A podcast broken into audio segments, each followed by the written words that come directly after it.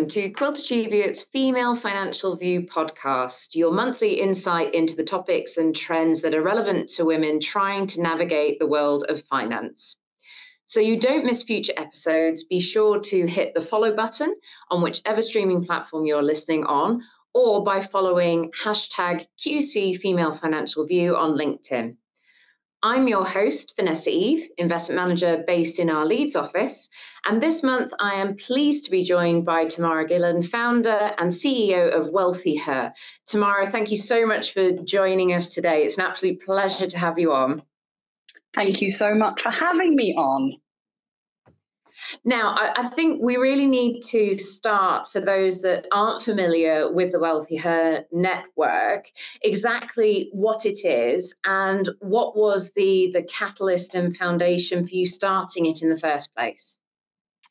So, WealthiHer was started with a really simple mission, which was how do we empower, how do we educate uh, women so that they advance, uh, with a particular focus on prosperity, financial prosperity, and, and broader life prosperity as it relates to sort of financial independence or achieving things that are intrinsically related to a woman's life. And that story was very um, very much co-created with our with our partners such as uh, Quilter Cheviot. We said, how do we do this together? Because in fact, if we stand together as an industry, if we work in partnership, we can do so much more on this mission.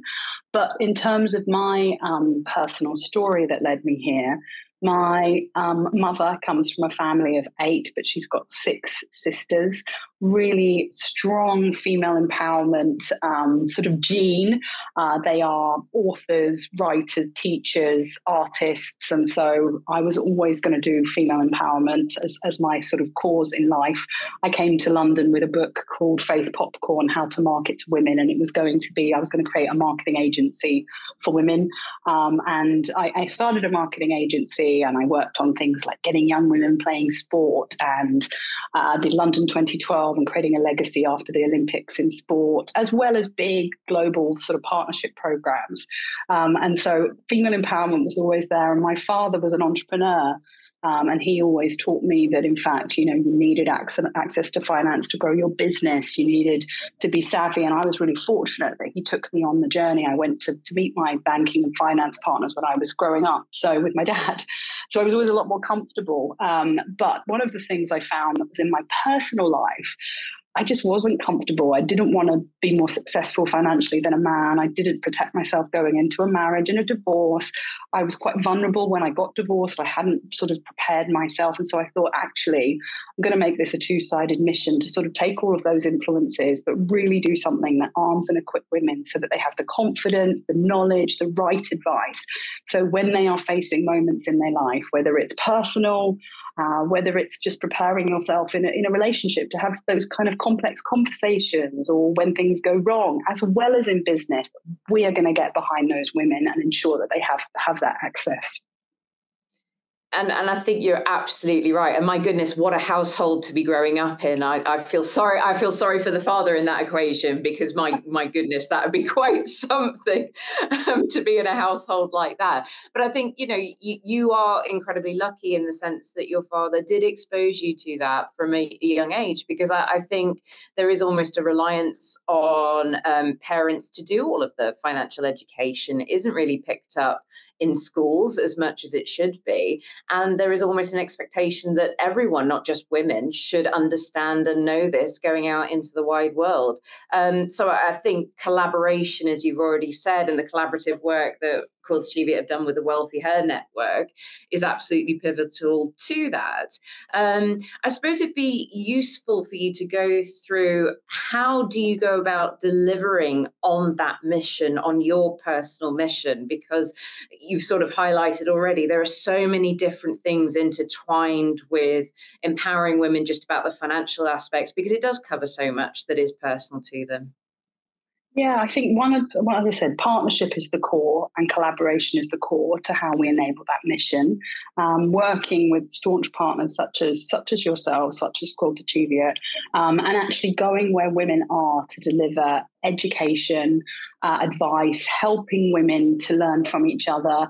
You know, we're going up and down the country with you and your team. One, one, one moment we're in London, the next we're in Manchester coming up. So I think that actually going where the women are, but doing it in a way that women want to engage and learn, which is which is being inspired, getting the right advice, and then talking around the, you know, the, the commentary of what that means in the context of their lives and themselves and how they actually put that into practice. So that's a, a big key part um, of how we do it. Um, as, as we know, the research is so important. We've been researching since 2019. What are the needs of women?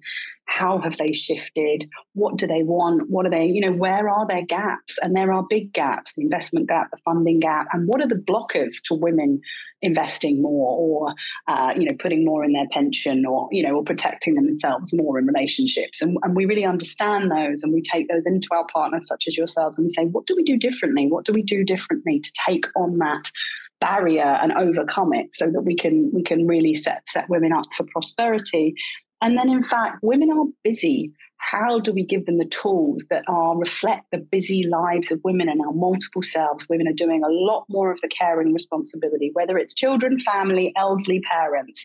So how do we take information to them in a way that they want to to receive it and engage? We just launched the um, membership which has got a digital academy. So inspiring her stories of women who you know tackled that problem and then actually advice from people such as yourselves. How do we put it into action with bite-sized things that you can take away so women can take on some some of that in their own time. And I think that's really relevant because let's face it, we all see people wandering around with their earphones in. So, podcasts such as these allow women to access information while they're on the go. Because uh, I, I, know with a, a seven year old at home, it is a big juggling act that we need to, to undertake. So, I think, yes, reaching out to women, making those conversations easier are extremely important things that we need to consider when creating such important content as understanding of finances and wealth. Um, and I think I suppose what we've found in the research that we've undertaken with our, our own female client survey is actually um, women do approach wealth in a very different way. So, in terms of your reports, which I, I always find fascinating, I'm always reading them every year that they come out. When it does come to wealth, how do you think women define wealth and, and define this for themselves personally? One of the things that we've seen since we started researching, although it has shifted, is that for women it is inextricably linked to the things that really matter to them personally. So it's about it's about things like freedom and comfort for myself. For, you know, freedom is it, financial independence and freedom has has performed. It's dropped down in the cost of living crisis, but that sort of freedom being able to provide comfort, security for my loved ones, um, and um, giving me, uh, you know, the opportunity to have more balance or, or, invest in the things that sort of will make a difference to my later life, um, other things that really matter to women. Whereas for men, we've seen more things such as actually financial success in and of itself is a goal. I've achieved that, therefore, um, yeah. in terms of financial outcome. Um, men talk more about um, actually being able to provide for my family. That comes up more strongly. So women are talking about this sort of more broader security, comfort. Men are being able to provide, and work-life balance, or being able to retire early. So that you know, those are some of the real consistencies. But we've seen that through this cost of living crisis, and we researched um, the big uh, quantitative sort of piece at the end of last year was actually it's this sort of say, you know, it impacted the way women think about saving and investing. So women are saving less, investing slightly less. There's more of a defensive, I've got to protect myself and my family right now because we're facing these headwinds financially. So we saw that come into play. And that was a bit of a shift that before it was a lot more about those sort of intrinsic points. And then this sort of cost of living, saving, impact, you know, that sort of protecting my family became more pertinent at the end of last year. And, I think you're absolutely right because obviously, and we've touched upon this in previous podcasts, you know, the the differential pay gap that exists between men and women in different sectors because they do tend to go into very different sectors actually does impact their capacity for saving. And therefore there is a natural risk aversion when it comes to investing, not because women are naturally risk averse, but actually their capacity for loss, so what they're able to lose, isn't as much as men. So I think this is something that we really want to, to factor into the sorts of conversations that we as investment managers do have with women, because it is important to invest, but we have to appreciate that we need to take a slightly different approach when it does come to women. And I, I suppose you've touched upon you know we are living in in very challenging economic times.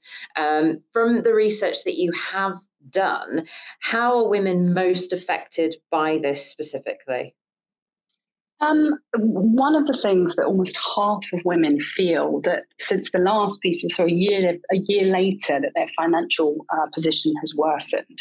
Um, so almost so almost half of women say my financial position has worsened, and therefore, as you say, your propensity for loss increases. Um, women, two thirds of women think life has become more stressful. One of the things that's really interesting is if you look at women under 28, it's become even more stressful than, they, than those for the general sort of women in general, which is actually because they've got that crunch of some of them have got university debt, they're trying to get on the property market, on the ladder, or they're, you know, so they've got, you know, increased rental um, increases. So they're feeling even more stressed and even more crunched financially.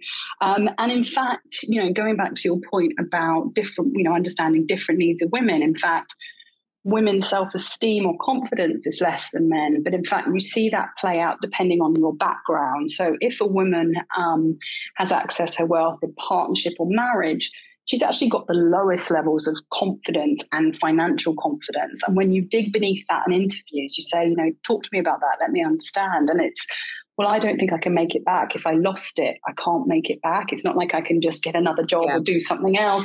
So that that you know that you can really see that coming um, into that kind of loss aversion or what I don't, what I can't afford to lose. And many are saying, you know, I've got this wealth and I want to protect the futures of my children, and so I need to curate it so carefully and not put a foot wrong.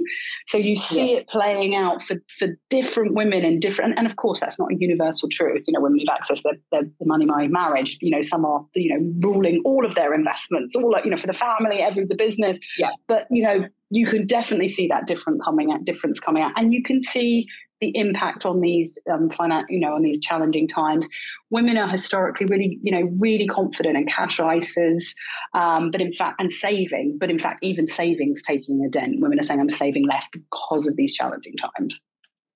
And, and, I mean, that doesn't even take into account the fact that inflation is at incredibly high levels. And, uh, you know, although it is coming down slowly, um, you know, cash is not quite the safety net that everyone makes it out to be. Although the face value hasn't changed, actually, the buying power of that cash is being eroded. And I think this, again, goes back to that sort of education piece that we need to make sure that where individuals, uh, irrespective of gender, make that choice to go into cash, that actually they are mindful of, of what inflation can do to that. Um, and I mean, you have touched upon a, a number of really quite, uh, I suppose, unsettling um, areas that, that women do face. Um, how do you think women can seize control of their worth, both personally and financially? Because you have said that, you know, women can feel very vulnerable, and there are vulnerabilities that women do seem to have more so than men. So, how do you feel women can start to bring a bit more control and empowerment to to that? Yeah, I think it's so interesting as well that vulnerability point because I, I, just just touching on that before I say how you know some from some of our research is you know, I we've had focus research groups and we've had women say, I don't suffer from vulnerability and I'm confident in this area, I've sold my company. And in fact, sometimes when you dig again beneath the surface, actually they have the same vulnerability as someone else because they've said, Well, I've sold my company, I knew what to do with my company, and now I've got this money and I don't know this world. So I'm vulnerable, particularly in this changing market okay. dynamics, as much as someone who's accessed it through a divorce. So this is a real thing for women and all sorts of women, not all women, but it is a real thing for many women. And I've certainly felt it myself. But one of the things that I think is really hopeful that we've seen through the pandemic, the cost of living crisis, is because it's a health driven crisis, because it's impacted our daily lives, energy prices. You know, I've talked to people doing interviews with coming to the, you know, in their hall, coming with a hat and a scarf because of the energy prices. It's impacted our daily lives, our family, our loved ones 51% of women now say, I want to take control. I want to step forward. I want to get more information because this impacts me, it impacts my family, and I need to know. So, and that's up about 15%, which I see, you know, as super hopeful. Um, and the thing that does help getting the right advice and talking to advisors such as yourself who really get them, who get their lives, who understand what they want to do, what the risks are for them, what the loss, you know, that they might be facing in their kind of attitude, you know, from their kind of attitudinal point of view. Plans, you know, a plan really, really helps. But only 55% of women do not have a plan. Um, people talk of shared financial plans. So, you know, the number one, you know, one of the kind of key success ingredients for a relationship is financial chemistry.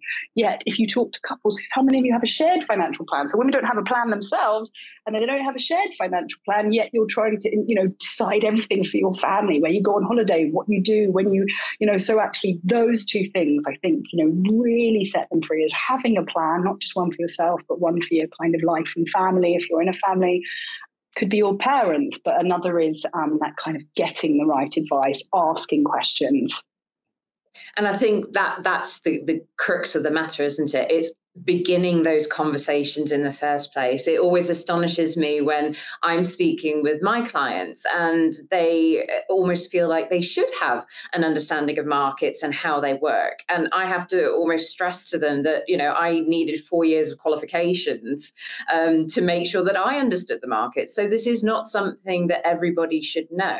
But if you start having those conversations, sharing with your your partners, you know, wider family, what your concerns are, what your hopes are for the future, actually that can be the foundations for moving forward. Um, and I think we we know certainly from Quilter Cheviot's own research that because women are less confident when making investment decisions, they do tend to revert to what they know, such as cash and property. You've already alluded to the fact that women are actually quite diligent savers and are very good at things like cash ISAs. But why do you think there is this almost reversion to just cash and property? I mean, is it very much that familiarity piece? Yeah, I mean, I think I've read a lot of books on this, a lot of research myself, and you see that actually a lot of people revert to what they know um, and what you grew up with. So I found, you know, my my family were property. My dad was a property guy. He invested in property, built property, and so I that was my, my that was my route as well because it's that familiarity point. I understand property. We've also asked women, and it's very familiar. Like I get, it's tangible. I get it. I yes. see a building. I, you know, I know that if I do this to the building, I add this, and then we sell it or we rent it. This is my return. So it's very, I get it. And same with saving. You know, I get it. But the number one thing that really drives engagement with it is confidence in terms of those more, com- more not more complex, but in the world of investing. So if you look at that world of everyday finance, women are really confident at that. They're very engaged. As I said, mortgages, ISAs, saving for the family, junior ISAs, very involved. But when it comes to long term they're less involved, they're less engaged, they, they do it less. And that only 30% of women feel confident in, in investing. So we really need to work to help women feel confident to invest, understand the parameters of that, uh, get the right advice to help them to get that understanding. And the number one thing that drives that confidence education and done in female terms, understanding what it means, asking questions, and giving them that advice as it relates to their life and the things they want to achieve through that investment. Absolutely. And, and I think what's really interesting when we have conversations with clients and when I'm talking to my clients who perhaps come from more of a, a property background, um, like you say, they, they understand it. It's a tangible physical object that you can go out and touch. But what I think, particularly in these uncertain times, is property doesn't necessarily give you flexibility. So I, I, say to my clients, it's not as if you can chip off a bit of your chimney, sell that uh, to be able to meet unforeseen situations that will crop up. Whereas investing can give you that that flexibility.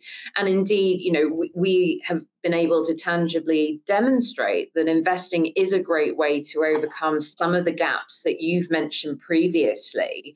Um, so, from your own research, what do women want to see out of their investments? It goes back to that, um, you know, those life goals. So for some, it's, you know, I want to shore up my own, my daily life, actually, security, comfort, freedom, absolutely run through that and being able to do do things with that. And education. So education i want to you know women want to be able to educate their children or provide mm. for their care and that features very very strongly. Um, a woman will pull invest in her child's education before she'll put money in her pension. Um, and I yeah. certainly feel as a parent, you know, my number one priority is not my long term future. It's including that kind of nurture and education of my son comes first, and that comes second. And that's a very, you know, female thing. I'll look after everybody else, and then I'll look after me. And we do see that gap playing out in the pension gap for women. It's closing. It's closing for younger women. Legislation's changed that, but in fact that is still something we need to secure women's longer term futures. Um, and we're also getting that double impact of care for elderly parents. So that kind of Absolutely. financial care and burden.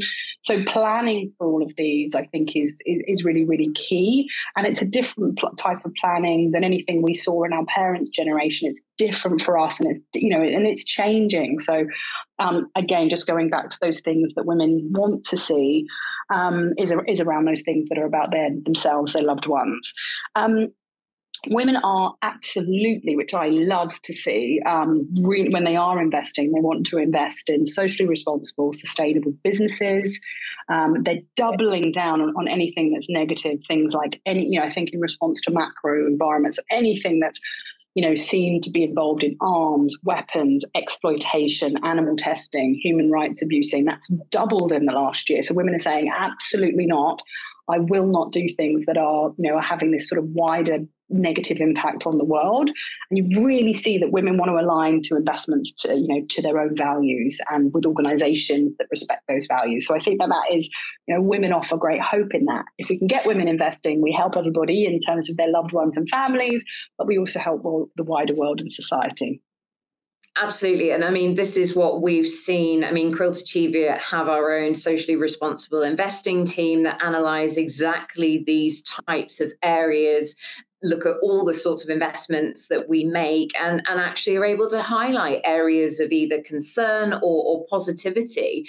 And that's helping inform um, all of our clients, not just women, about actually, if you do want to make a positive difference, there are means in which you can invest to instigate wider change globally. Um, and certainly in the conversations that I have with clients, that that element, the, the ethical, social, and, and governance areas, um, environmental areas as well. It, it, very much is driven by the, the female parties in relationships, and it's definitely questions I get more from from women than necessarily men.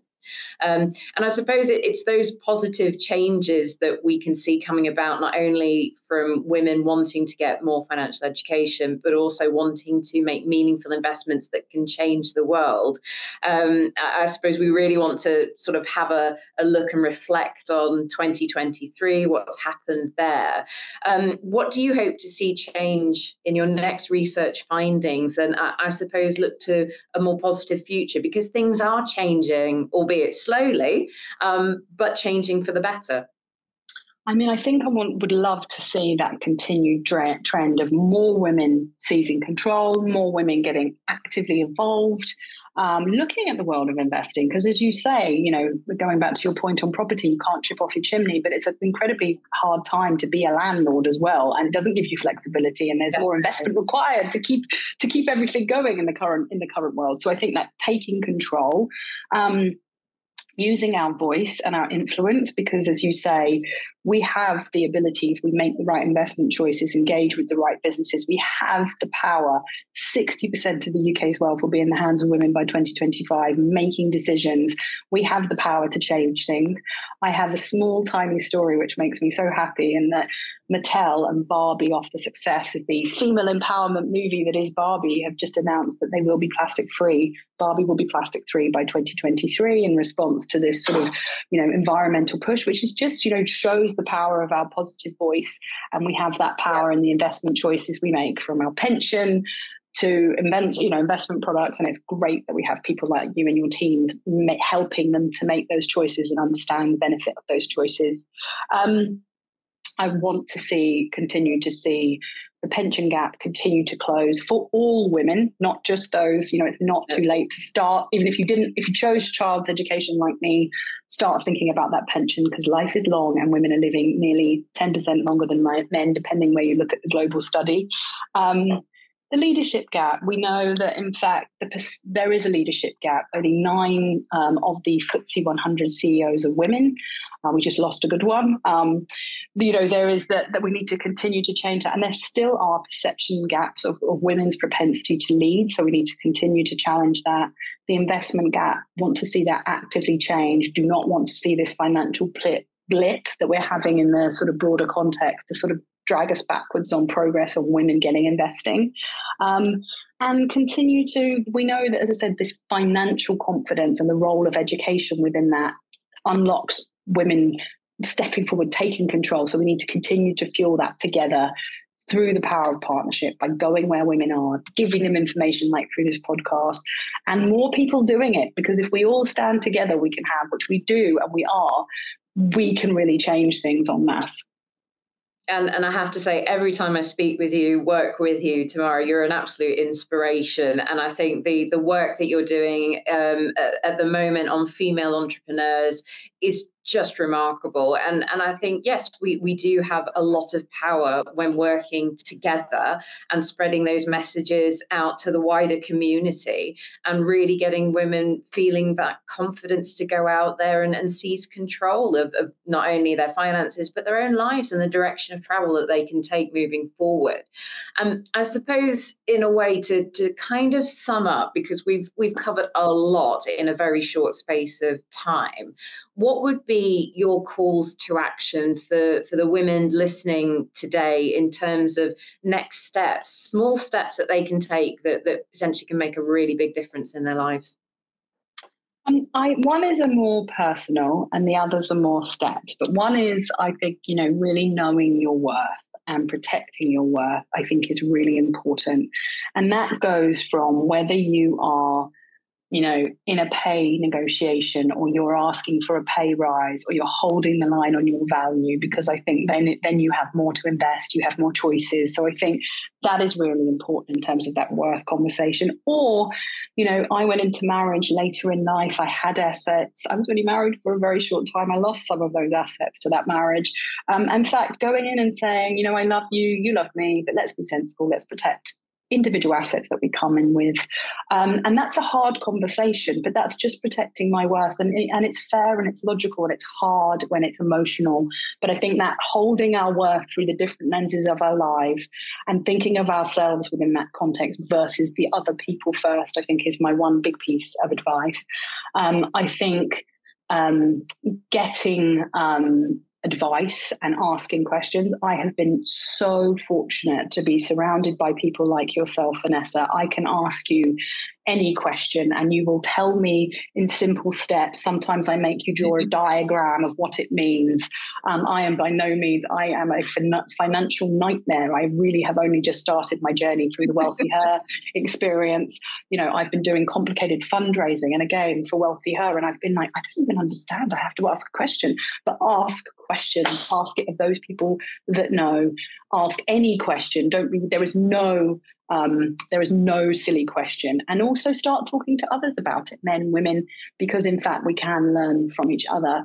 And I think that um, have a plan because it improves confidence. Um, it may it reduces stress because you know what you're doing and how you're doing it. So get a plan, um, and the plan will change. But if you have a plan and you are taking conscious steps to manage uh, those possibilities, because it is really about yourself and your life and your loved ones, that plan will help you achieve those things. And it goes back to that whole well-being aspect of things. If you have a plan, you know the direction of travel, things can always change and you can always pivot. And yes, I completely um, agree with you. I am always an advocate for questions because let's face it, um, anyone that asks a question, there are usually two or three people in that same room that want to ask exactly the same question, but are fearful of looking silly or, or thinking that other people know more than them.